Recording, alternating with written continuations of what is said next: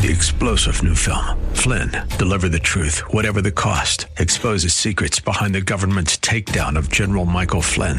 Flynn knew what the intel world had been up to. He ordered the first audit of the use of contractors. This set off alarm bells. He told the truth. He was the most dangerous person for Donald Trump to hire. They had to get rid of Flynn. Flynn, deliver the truth, whatever the cost. Available now. Watch it today. Go to salemnow.com. Salemnow.com. Champions aren't made by sneaker companies, social media, or television networks. Champions are forged by Florida's merciless summer sun. One more sprint ran in the sand, one more set of bench presses, and one more hour of rep after rep after rep until perfection is reached and character is made rock solid. The Hurricane Champions Foundation will provide the resources needed to cover the cost of special projects and gear needed to ensure that our hurricane athletes, participating in all sports, have the resources and opportunities they need to match the size of their hearts and the depth of their dedication. The Hurricane Champions Foundation, supporting Manatee High School athletics, where champions are made. Support the Manatee Champions Foundation. For just $10 a month, you can help our local athletes realize their championship dreams. Find out more and set up your donation at hurricanechampionsfoundation.org. That's hurricanechampionsfoundation.org. Accidents happen every day, and no one expects that it's going to happen to them until it does. That's when your whole life can turn upside down. If you find yourself in that position, either from a personal injury or an on the job injury, you don't have to go it alone. Protect yourself with the team that's been protecting the rights of the injured in Bradenton and Sarasota for over 30 years. Legler, Murphy, and Battaglia. All injuries all the time. Contact them today by going to allinjurieslaw.com. That's allinjurieslaw.com. You are in the eye of the hurricane. The official podcast of Manatee Hurricanes football with your host, Chad Choate. Welcome, everyone, to another episode of In the Eye of the Hurricane with head football coach Jacques Green. I'm your host, as always, Chad Choate. We want to thank you for joining us as we talk everything Manatee Hurricane football. As always, joined by Coach Green. Thanks uh, for coming out, Coach, and, and chatting with us today. Thanks for having me on. And uh, really, let's just get going with, with last week. Um, you know, obviously a, a, a loss, disappointing to to, uh, to Venice, forty-one to eight. Um, you know, Venice obviously an extremely good team, probably the best team we'll play. To be honest with you, yeah, I think even if we uh, even if possibly were to go to state championship, I think he's, that's it's the uh, probably all around one of the best teams in the state for 8A for sure. Obviously, the RPI rankings were number one. Um, uh, all in all, how, how, what were your thoughts about the game last Friday um, as you you know re broke it down over the weekend? I thought we did some things good on, on, on defensively that we haven't did this year. I thought we um, played good pass defense, made the quarterback hold the ball a lot. Um, we just have to get a better pass rush, and we, and we have to just get stronger up front. You know, guys we got up front are freshmen and sophomores are just not strong enough to play in the trenches yet. So uh, that's one thing we'll have to work on the offseason, getting our guys up front a lot stronger so we can um, you know stay in the trenches against uh, heavy run teams. Offensively, how do you think you, you played offensively um, against a very good defense? We did some things uh, okay. We're just not consistent as we've been all season long. Um, uh, we, we, we hit some passes. Uh, we move the ball at times. We, we just not consistently uh, can run the football, and we're not consistent as far as pass blocking. Though and the things we're getting beat with is just you know guys just you know stronger and, and bigger than us up front. You know driving some of our guys in the backfield, or you know without having the offensive line coach, uh, we, we just don't have good technique up front at times. I think that you know, uh, comparative to especially the opponent we played, I never really felt like we were completely out of it um, uh, out, out, of the game. You know, I felt like we were in the game at times, and really, it, to me, defensively, it came down to I would probably say two or three of their series where they score, um, they have to get multiple. Uh, third downs, convert multiple third downs, I should say, to get the first downs. One couple big plays, 14 yarders, 12 yarders. One we give it to them on a 15 yard penalty. Uh, we give them the first down. So really, I, I thought that you know you take away some of those things um, that score may look a lot different. Even the first drive of the of the game, you know, we gave up a two or three third down conversions, a fourth down conversion.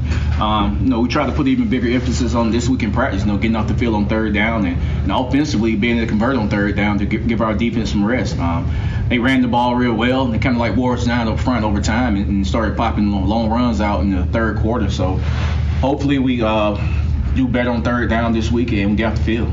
I think what's nice to, to lead leading up to, to to that game or going down that game last Friday, obviously it's a great atmosphere and they always bring good people. You know, the stands are always full on their side, but that travel I think will bode well for for our guys. We really haven't traveled all that much. Really, Lakeland that was it, um, distance wise. Um, I think it'll be a good job. We got to go Lennard this week. Um, uh, we get Bloomingdale and East Bay obviously at home, but at least now we're getting into, into to the to the last part of our season here. Mainly three out of the four being districts. You know, having to go in. We've never played Lennard. I don't think there's anybody uh, on the staff. I maybe even coached against Lennard. I don't know if you have. We I've never played Lennard since we've been here. Um, maybe some of the guys, maybe Little League, have maybe gone up there and played a little bit. I don't know. Um, but I'd like to be able to, to, to do that travel to be able to say, hey, look, the same thing this week. You know, almost the same distance. Lennard is one of probably one of the newer schools in the Hillsborough County. You know, they uh, newer school that eased the overcrowding of East Bay, and I think uh, Durant or one of those other schools out there way. Um, they play on AstroTurf, so it should bode well for our guys to be able to move fast on AstroTurf, and we don't have to worry about the weather on Fridays because we know, you know we'll be able to play no matter what happens, you know, other than lightning. So um, Lennard is a, is a team. There's more of a spread offense. Every now and again, they're getting the I formation.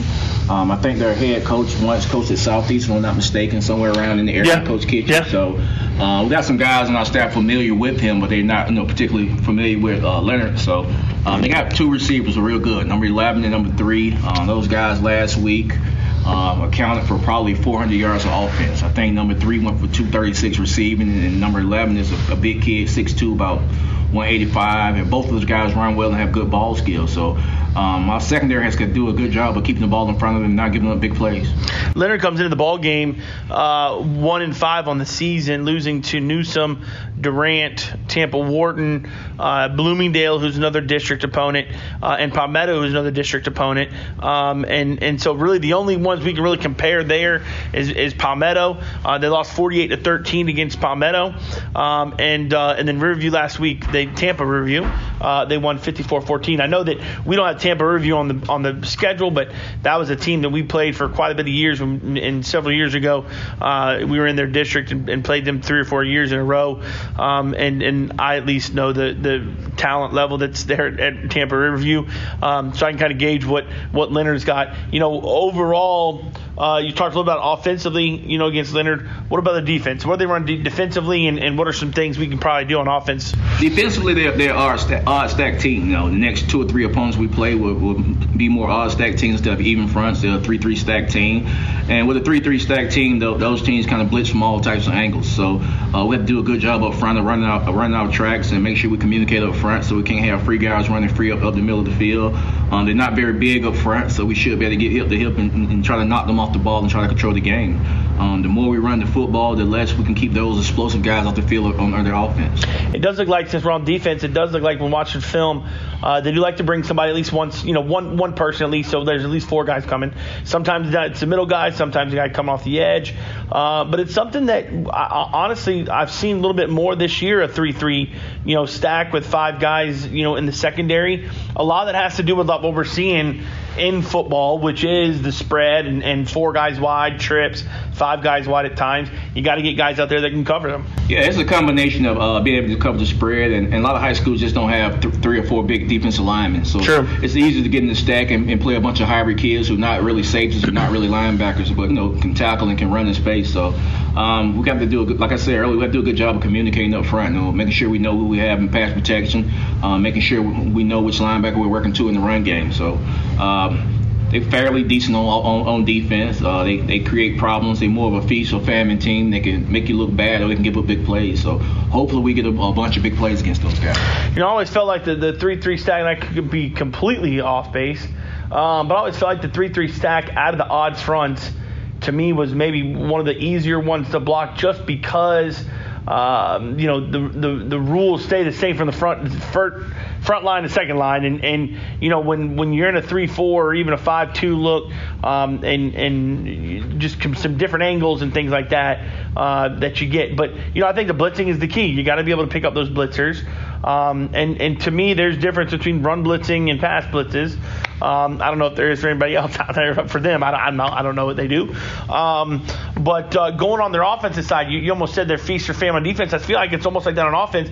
They do like to chuck the ball around. Yeah, the quarterback uh, he does a good job of getting the football out. You know, he's got decent mobility. Um, seen on a couple of films that he can tuck it and run and get positive yardage. yardage. Uh, the running game is you know okay, but they do it at times. They'll put number three, who one of their best receivers in the backfield, and try to give them the football.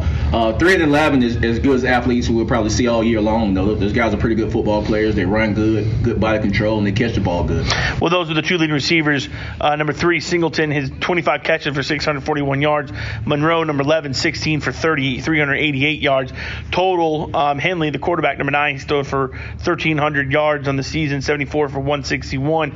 Really running the ball ball, you know, the 130 attempts for 400 yards, uh, you know, uh, passing is what they're going to do. Um, there's no question about that. And and uh, really some of the deep stuff, not a whole lot of, of intricacies on on passing routes, more of the deep ball, which we have struggled with at times. Yeah. So is that something we emphasize during practice this week? Is is playing that deep ball? Yeah, we have to play the deep ball. You know, we got one corner, um, Deron John. You know, he's he's always in position, but he doesn't play the ball well. So hopefully this week he'll have a chance to make plays on the football and, and coverage. And our defense on film that you know we have to keep the lid on the defense, not let guys get behind us, um, not have our eyes in the backfield and, and going for play fake. So uh, it'll be a big challenge for our secondary, but you know most kids in high school look forward to playing teams that throw the football because you, you, face so many run-oriented teams in high school. So hopefully our defensive backs up for the challenge and, and make some plays and get some interceptions on the back end.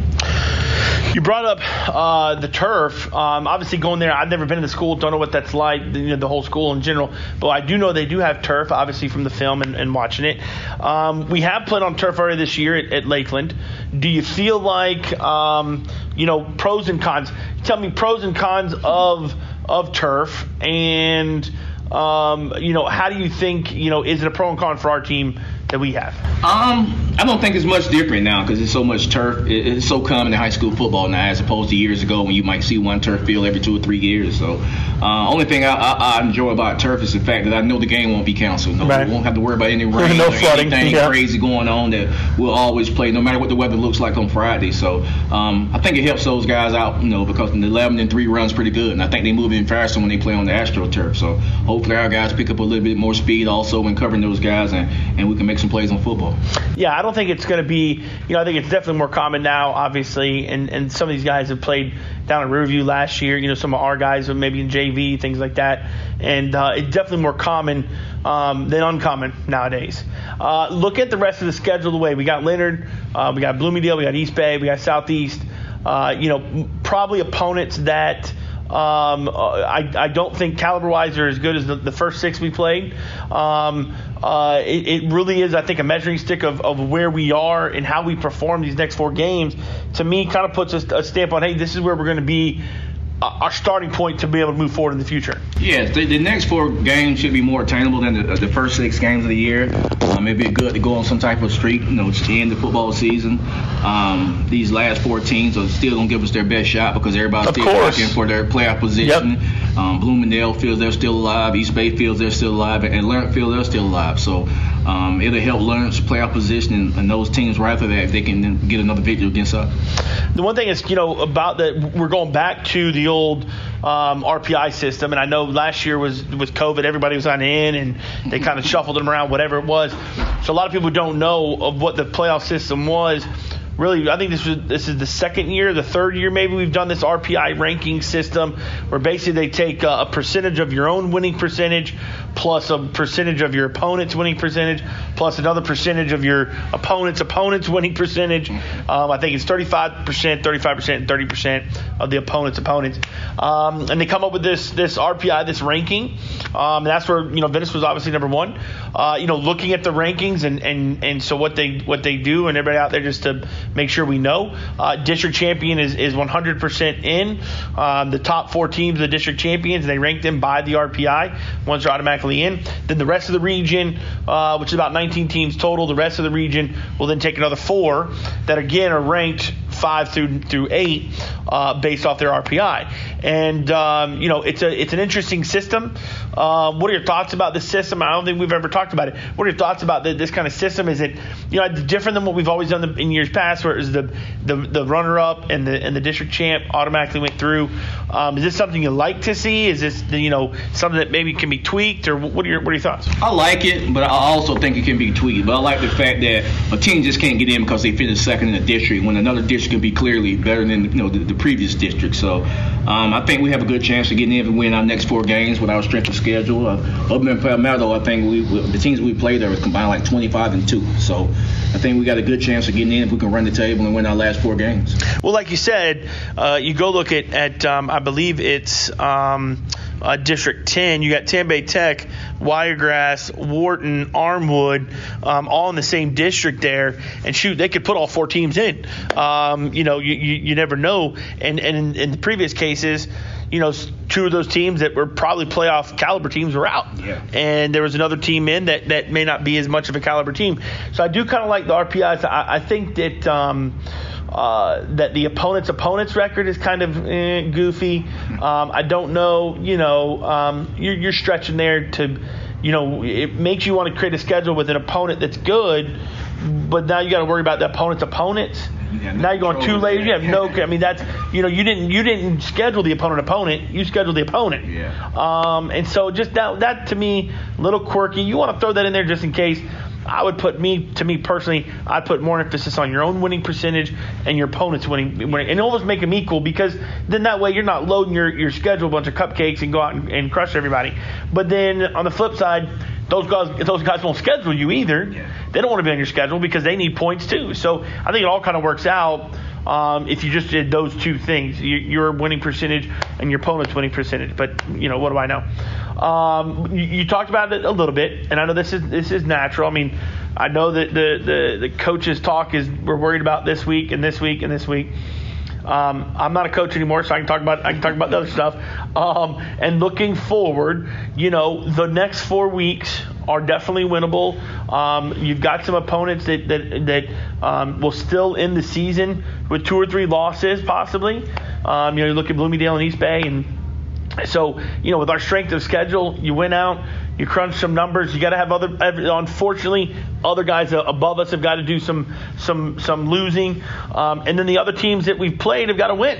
And that's what's kind of kind of funky about the whole thing is, even when you get beat, you, you root for the team to beat you because it's going to help you in the point system. and even the teams, uh, like you alluded to earlier, the, the, the district uh, games of the teams with the loaded district, they still got to play each other. So you still going to get some losses between you know, Tech and Armwood. I think Armwood there one or two losses in the district already. So um, we just got to do our part, though. We got to go out and win Friday night and, and, get some confidence back with the kids. And, and once we do that, you know, once the kids get confidence, you know, you can turn to anything. Though. Remember in high school, uh, Thomas County Central made the playoffs at five and five my junior in high school. They ran five straight wins in one state, and after that, they just started a dynasty after that. So, so anything can happen once yeah. you get in the playoffs. You know, it's always the team who's the hottest and the team that gels at the right time. Absolutely, I think, and, and you nailed it. You, you got You can only control what you can control, and that's um, you know going on Friday night and playing the best we can, um, and coming home with the W. So, with that being said, you know we look forward to everybody on Friday night second district game. It's weird. It's only the second district game, and we've been in the season for so long. But second district game of the of the, the year uh, at Lennard um, with uh, about 27 miles up north. Game will start at 7:30. Come on, uh, come on up and support the Canes. Uh, and until then, until next week, we will discuss the game against Lennard. I'm looking forward to um, East Bay, I believe it is next week. Yeah. And um, Coach, good luck on Friday night. Appreciate it. And as always, y'all, go Canes, go.